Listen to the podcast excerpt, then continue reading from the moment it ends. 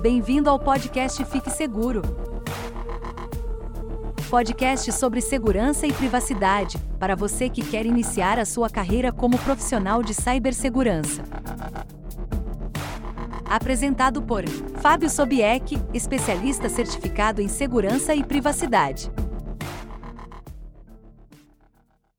Olá, sou Fábio Sobieck, sou especialista certificado em segurança e privacidade.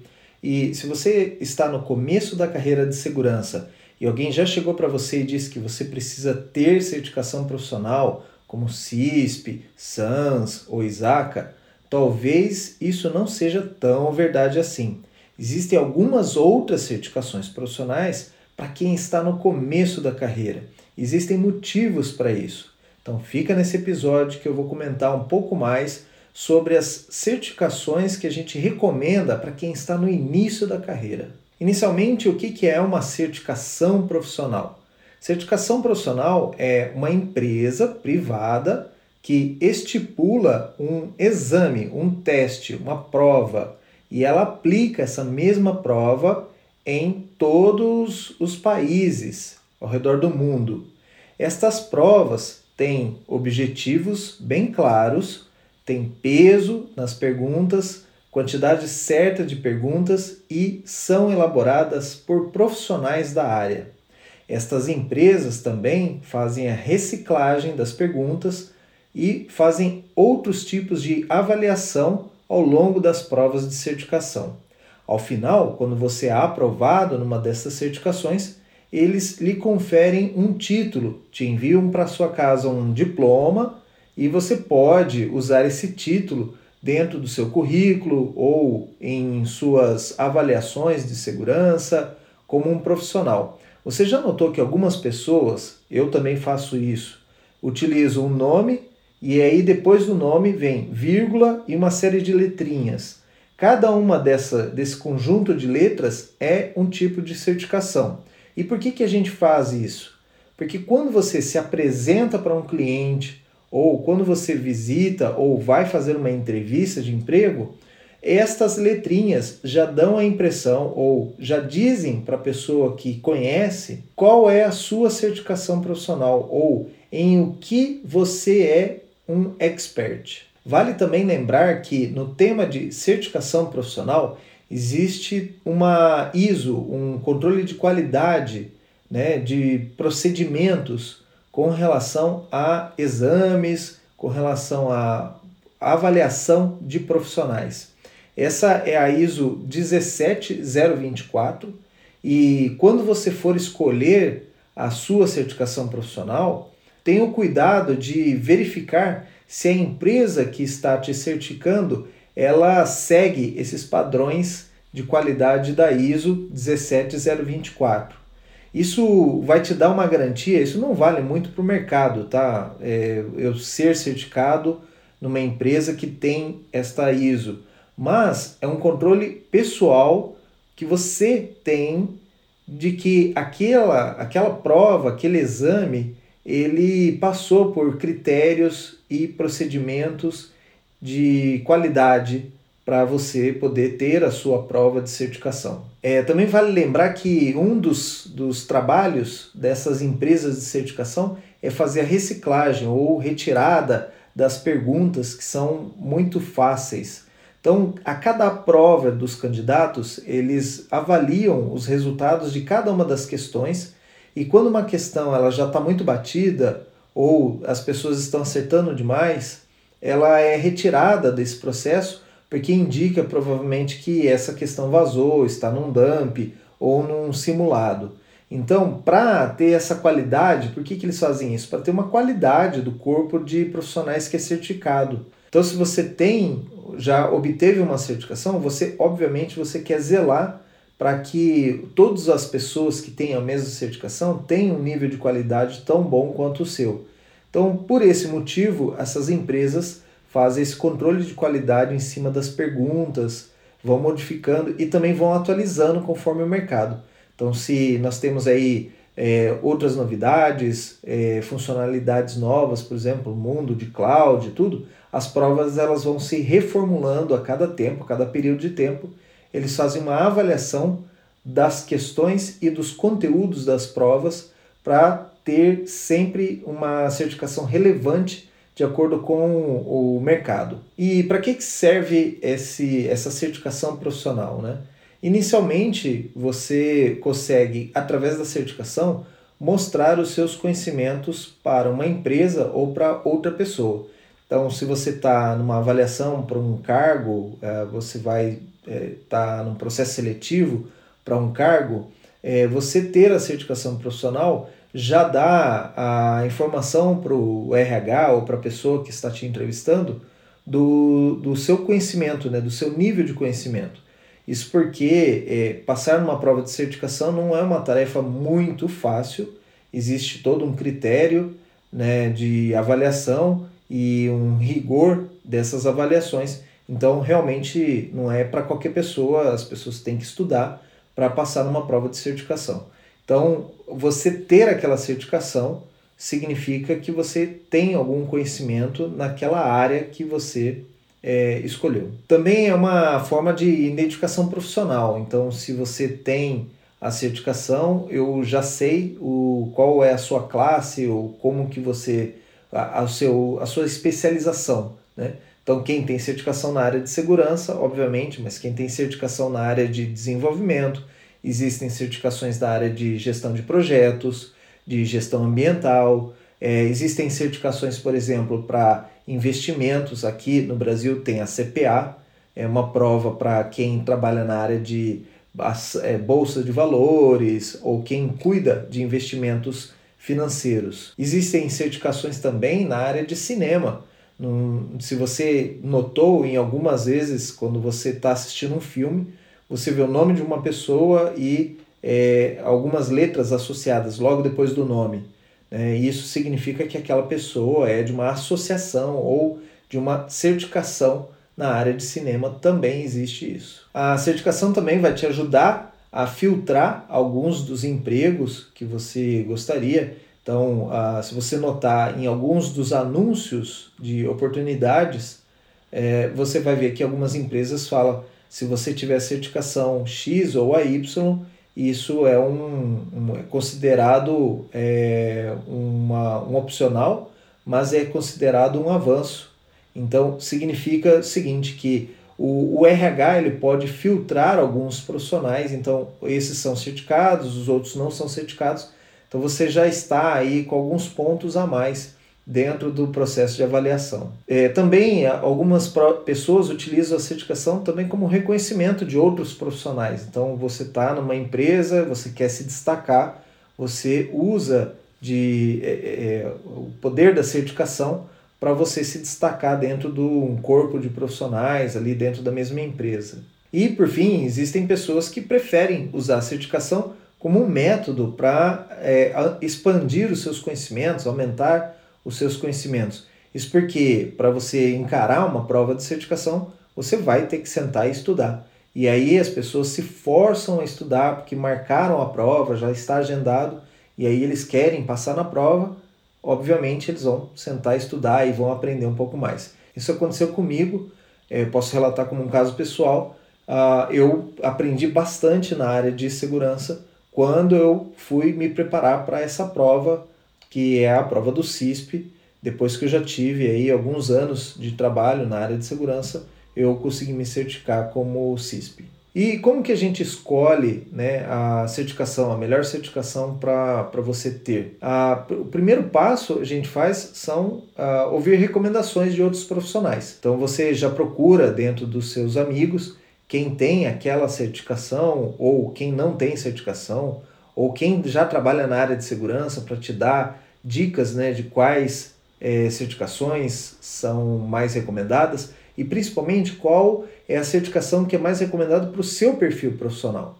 Então, o, o seu amigo já te conhece, ele vai te indicar: olha, para você é melhor você ir para uma certificação A ou para você é melhor ir para uma certificação B. Outra forma que a gente decide por escolher certificação é, vai depender de onde você quer trabalhar. Então, eu quero trabalhar na empresa específica lá, um banco, eu vou procurar as vagas daquele banco e, e dentro do anúncio das vagas eu vejo quais são as certificações que eles consideram como um plus, né, como um, um extra. Então, se aquele, aquele banco já considera Security Plus como um extra, é uma certificação que você pode é, procurar e ter como objetivo. Depois que você escolheu então a sua certificação ou no processo de escolha da sua certificação, você vai pegando várias empresas diferentes. Existe aí a CompTIA, a EC Council, a IC Square, a Isaka, a SANS. São várias empresas que criam e fazem certificações. Você vai no site dessas empresas, vai procurar a prova de certificação e vai ver. Normalmente eles citam ali para quem é, é, qual o público-alvo daquela certificação, você vê se enquadra com aquilo que você precisa. Você vai ver também no site de, desse fabricante da, da certificação é, quais são os pré-requisitos. Algumas provas têm pré-requisitos, como um ano de experiência, ou outras provas também não têm requisito nenhum. Você vai ver o custo de cada prova, certo? Para você também considerar isso dentro do seu, uh, da sua avaliação de qual certificação eu quero. Você vai ver os conteúdos que são cobrados na prova, para você saber se realmente é aquilo que você trabalha ou que você tem experiência. Às vezes você não tem ideia do que, que é pedido dentro de uma prova e ali no conteúdo, na ementa, é interessante você saber, principalmente porque existe um processo que eu vou comentar aqui, que é você medir o seu gap, né? o que, que falta para você ter aquela certificação. Então é interessante você ter a ementa, você saber quantas questões são pedidas dentro da prova, qual é o tempo máximo da prova, qual é o score que você precisa ter para ser aprovado, né? E, e como que é o formato da prova também. Existem provas que são presenciais por questões de múltipla escolha, existem provas que são práticas, existem provas que são de é, outros métodos de avaliação, é, híbrida, que é por questões, perguntas e parte prática. Então você vai avaliar tudo isso também para escolher qual certificação você vai querer é, investir seu tempo e dedicação para conquistar a certificação. Bom, e como que eu criei essa lista? Essa lista foi é, veio de recomendações de outros colegas de profissão. Algumas certificações eu já conheço. Eu não tenho nenhuma dessas certificações aqui, mas são é, certificações que eu já vi outros profissionais que têm e, e me recomendaram. Ah, também é, ou, ou Existem certificações que são mais avançadas e certificações de início. Então eu estou listando aqui somente as de início de carreira. Para quem está começando, vale a pena escolher bem, porque é, a decisão que você faz aqui de certificação também mostra para o seu empregador ou para o seu cliente aonde você quer chegar, né? Então, quais são as próximas certificações que você vai fazer quando você estiver num nível mais avançado ou com mais experiência também. É, de maneira nenhuma eu coloquei aqui uma ordem específica ou que eu recomendo mais essa do que aquela. Eu simplesmente vou citar aqui as certificações e quem tem que fazer essa decisão final é você, porque existem perfis em cada uma delas, existem custos bem diferentes. Então, quem vai dar o critério aqui de conteúdo e tudo mais, para você escolher é, qual é a melhor certificação que você gostaria de obter. Como que eu me preparo para uma prova de certificação? Então, o primeiro passo é saber qual é o conteúdo, o que, que vai cair nessa prova, para saber o que, que eu sei, o que, que falta eu aprender, que é isso que a gente fala que é medir o gap, né? Então, dentro do, do, da lista de conteúdos existem alguns itens. Estes itens aqui, por exemplo, eu não tenho a mínima ideia do que, que seja, é, são esses os itens que eu vou começar a estudar. Então eu começo a estudar pelos itens que eu tenho menor conhecimento ou que eu tenho menor prática e depois eu vou indo para os mais fáceis, que é aquilo que eu já trabalho no meu dia a dia, que eu já tenho mais experiência. Aí você vai buscar então cursos ou livros ou material de apoio para você poder aprender. É, também é recomendado que você comece a praticar aquele conteúdo dentro do seu trabalho. Então, se você está estudando para uma prova de auditoria, por exemplo, você começar a fazer auditorias dentro do seu trabalho para você ter a experiência. Muito do que cai na prova é experiência do dia a dia, experiência do mercado. Então não adianta nada você ter conhecimento teórico se você não aplica. O interessante é você aplicar para já ir conhecendo e depois você fazer uma prova de certificação que vai só certificar os seus conhecimentos naquela área. Outra ferramenta que o pessoal usa para se preparar são os simulados, tá? Não estou falando aqui de dumps de provas, que aí é uma prática que o pessoal ah, já discrimina, já não gosta, que são dumps de prova, o que, que são? São é, uma lista de perguntas e respostas já prontas, e aí o cara só estuda as perguntas e respostas, normalmente ele vai ter uma ideia do conteúdo da prova, e aí ele vai, faz a prova e tem êxito, mas na verdade, quando você estuda por um dump, você não está aprendendo aquilo, você está simplesmente decorando respostas e perguntas. O ideal é você fazer simulados daquele método, uh, se é aplicado online ou mesmo que seja escrito, mas que você leia a pergunta, leia as respostas e faça sua decisão de escolha qual é a melhor resposta para atender aquela pergunta e depois você fazer a avaliação do gabarito ou ver o resultado que você teve no simulado. Isso é legal, isso é bacana você usar como simulado, mas para você pegar o ritmo de prova, que é o que é, faz a gente passar realmente. Quando você tem aquela noção de quantas perguntas você consegue responder dentro de um tempo, a gente chama isso de ritmo de prova. É, quando eu vou lá para fazer o teste, eu tenho que já estar tá num, num nível bom, assim, é, já, por exemplo, no simulado, acertando 70% do simulado, aí eu acho que eu estou preparado para ir fazer a prova, né? Mesmo porque a prova, existem algumas que você pode repetir, mas a maioria das provas você paga uma vez e se você não passar, você tem que pagar de novo e assim consequentemente. Então, para evitar o, o gasto, né, você investe então em simulados, existem programas, softwares para isso, ou mesmo perguntas escritas, né? Você pode ir lá responder é, para você ter uma ideia do, do seu nível de conhecimento perante aquela prova. Então vale a pena você investir em simulados, praticar os simulados antes de fazer a prova, para você ter uma ideia de como que você está em nível de conhecimento. E também é, um dos métodos que as pessoas me falam, né, que utilizam para fazer a prova de certificação, é ir lá e agendar a prova para uma data futura. Uma vez que você tem a prova agendada, paga, é, você tem um custo para você remarcar essa prova, então você marca e você vai estudar. E aí você faz o planejamento reverso. Então eu vou marcar daqui a seis meses eu vou fazer a prova. Então eu tenho seis meses para estudar. Eu pego seis meses, divido lá o conteúdo em tantos por mês e vou abordando, testando, é, fazendo estudos, fazendo simulados para saber como que está meu nível de conhecimento até o dia da prova que já vai estar marcada. Então vamos lá, vamos falar das provas, das certificações. É, vou comentar aqui um pouco sobre cada uma delas e alguns critérios aí de número de questões, o custo da prova. Lembrando o custo da prova do dia da gravação desse vídeo. Então nós estamos gravando esse vídeo aqui no final de maio de 2021 e se você está aí vendo esse vídeo mais no futuro, ou ouvindo esse podcast mais no futuro, faça uma pesquisa novamente para saber se esses valores estão atuais. Os preços de provas mudam bastante de um tempo para o outro e também tem que ver se a prova ainda existe.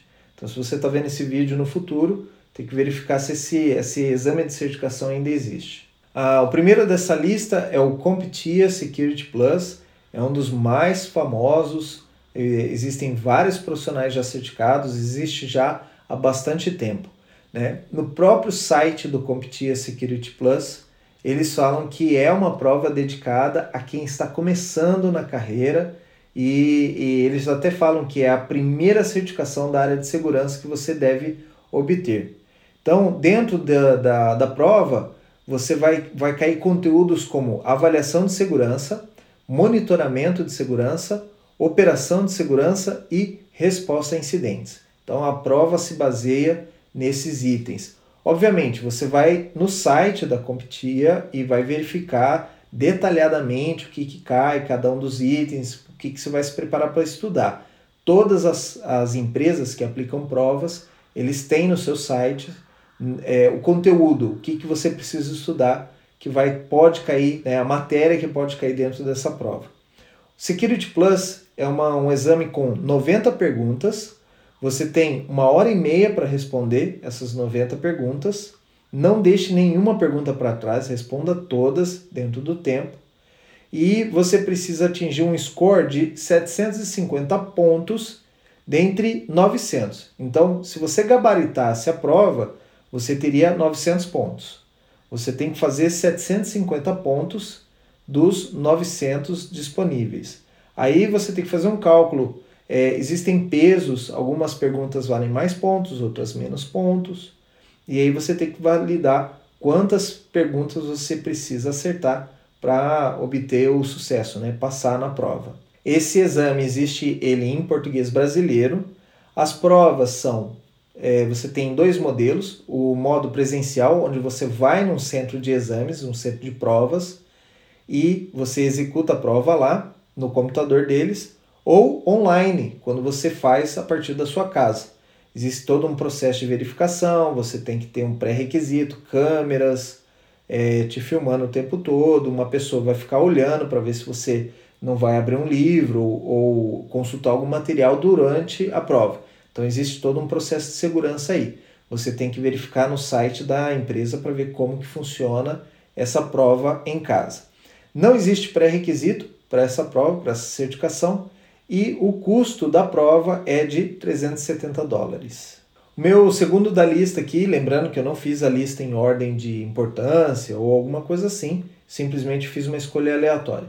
O meu segundo da lista é o IC Square SSCP.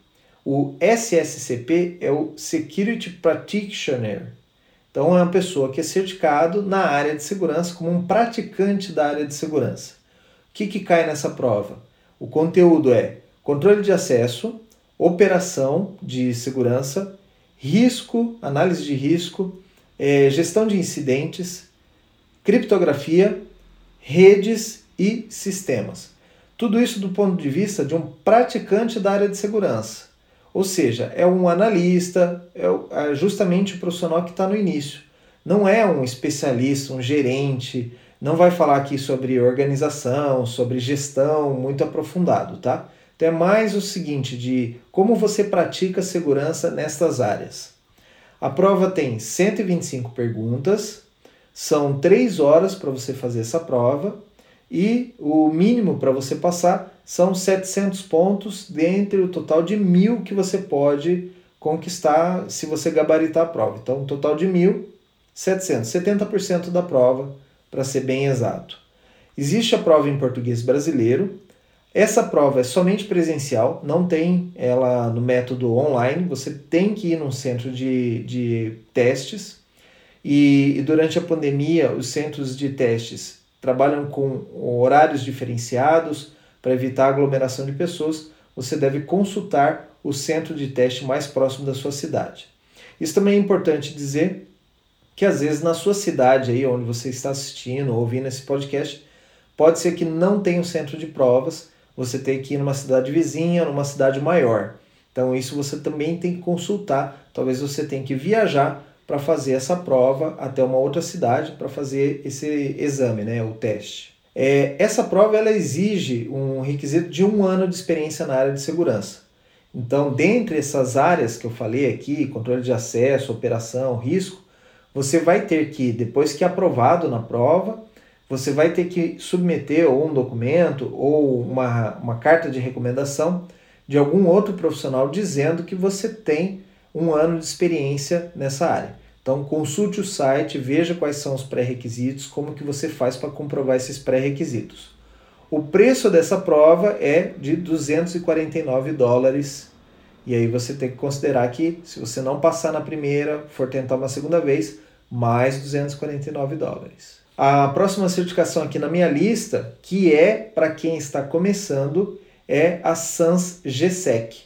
A GSEC é uma prova básica de segurança da SANS e o conteúdo dela, de todas as provas que eu trouxe aqui, todas as certificações, é o mais extenso, de longe o mais extenso.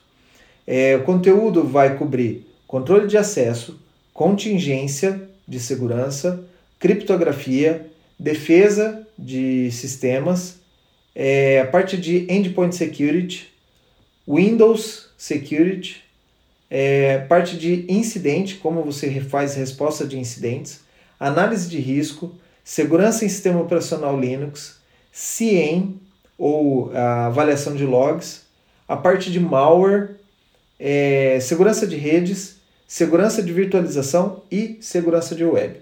Então, veja que o conteúdo é bem extenso. São 180 perguntas na prova da GSEC, da SANS GSEC. Você tem até 5 horas para responder essas 180 perguntas. E para ser aprovado, você ter a sua certificação, você precisa responder 73% da prova corretamente. Ou seja, de 180 perguntas, 132 questões precisam estar corretas para você conseguir é, ter a sua certificação. A prova só existe em inglês, ela só é feita presencialmente, não existe a prova no método online que você possa fazer de casa, não tem nenhum requisito. E aqui o mais pesado, como toda a prova da SANS, e por isso que existem poucos profissionais que são certificados, é, o custo para essa prova é de 2.499 dólares. É bem pesado, principalmente para quem está começando no mercado, mesmo para quem trabalha nos Estados Unidos, é um valor muito alto para uma prova de certificação. A minha próxima da lista aqui é da ISACA, é o Cybersecurity Fundamentals. Essa prova, na, no dia da gravação desse vídeo, ainda não estava liberada, mas já estava sendo anunciada no seu site, por isso ela consta aqui. É, pode ser que ela seja uma mudança de uma prova que tinha antigamente, chamada CSX, mas pelo que eu entendi ali do site, existe uma, uma, uma trilha de certificação nova é, que a Isaac está para lançar. Então, a Cybersecurity Fundamentals, é, você vai cair na prova aí fundamentos de segurança, é, controle de ameaças ou gestão de ameaças, a parte de gestão de ativos e operação e resposta a incidentes. São 60 perguntas, você vai ter duas horas para responder essas 60 perguntas e para você ser aprovado, você precisa concluir, é, responder corretamente 65% da prova, ou seja, 39 perguntas. É, a prova só existe em inglês por enquanto, mas a Isaca costuma ter provas em português brasileiro. Se você esperar um pouquinho mais, você pode, ou se você está vendo esse vídeo mais à frente, pode ser que já tenha uma oferta de prova traduzida. A prova é aplicada de forma remota, então você não precisa ir no centro para é, fazer o exame. Não existe nenhum pré-requisito para fazer essa prova, ou seja, qualquer pessoa pode fazer. E o custo dela é um dos mais atrativos, 150 dólares. Todas as provas são em dólares porque são empresas americanas que aplicam esses exames, então não existe a prova em valores em reais, ok?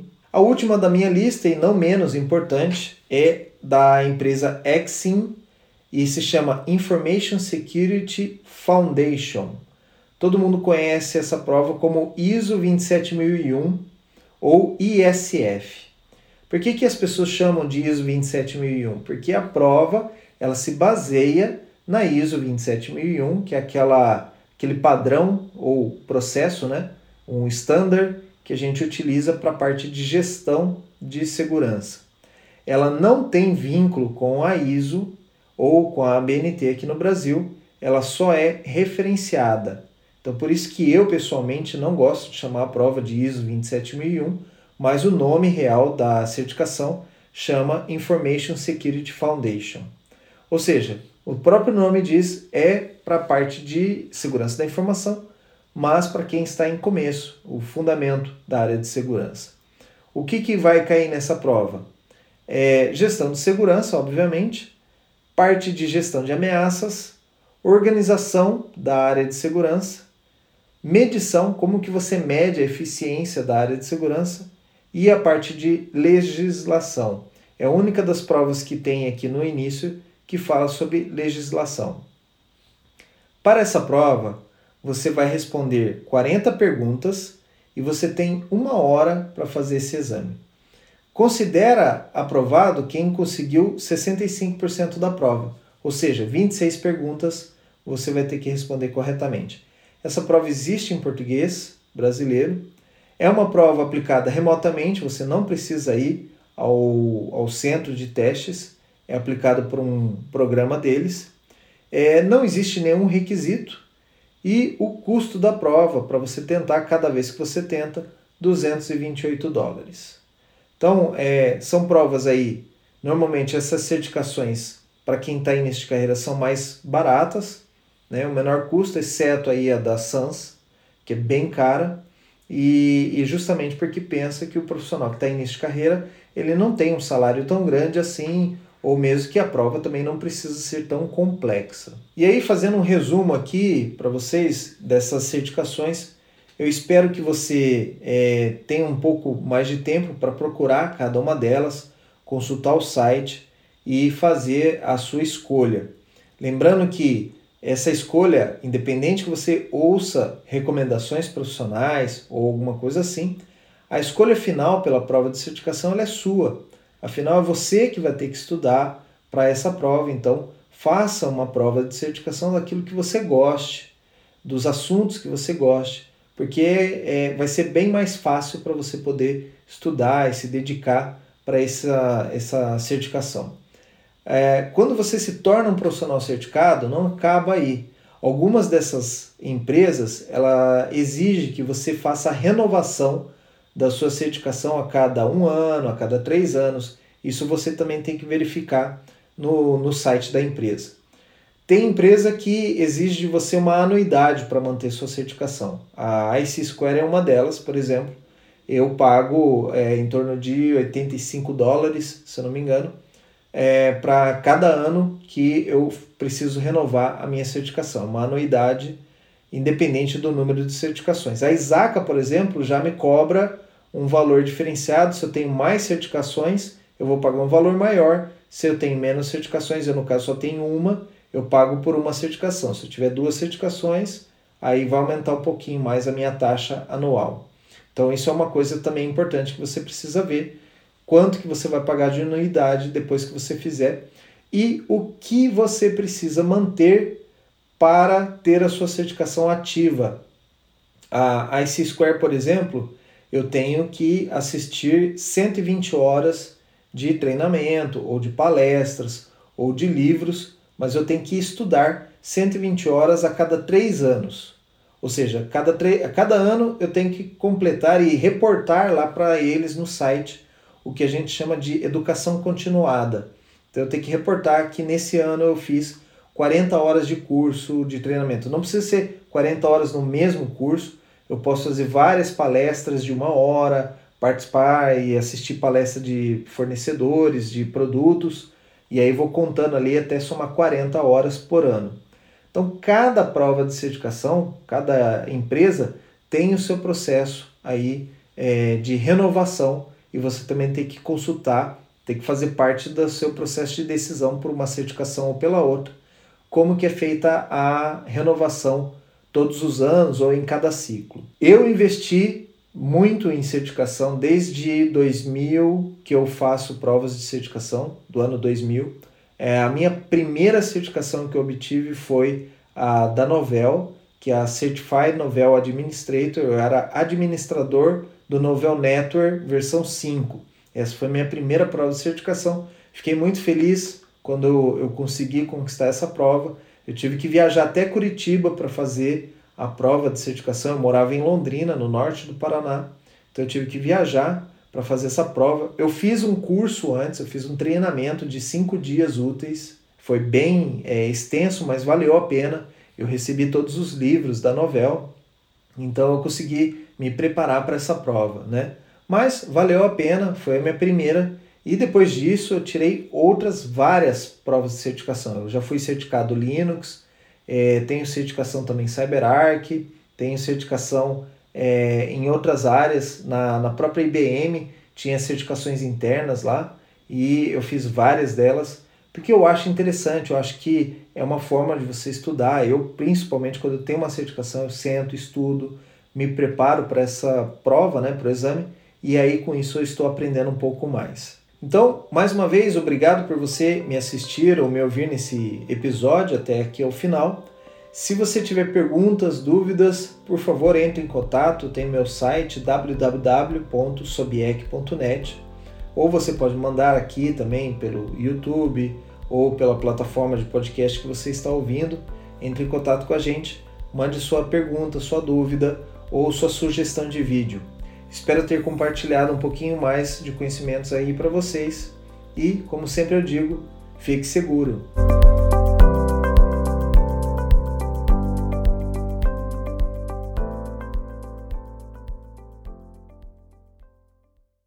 Você ouviu o podcast Fique Seguro, apresentado por Fábio Sobieck. Acesse www.sobieck.net/cine e cadastre-se como membro. Você receberá semanalmente dicas e detalhamento de requisitos de vagas de segurança da informação, entre outras informações.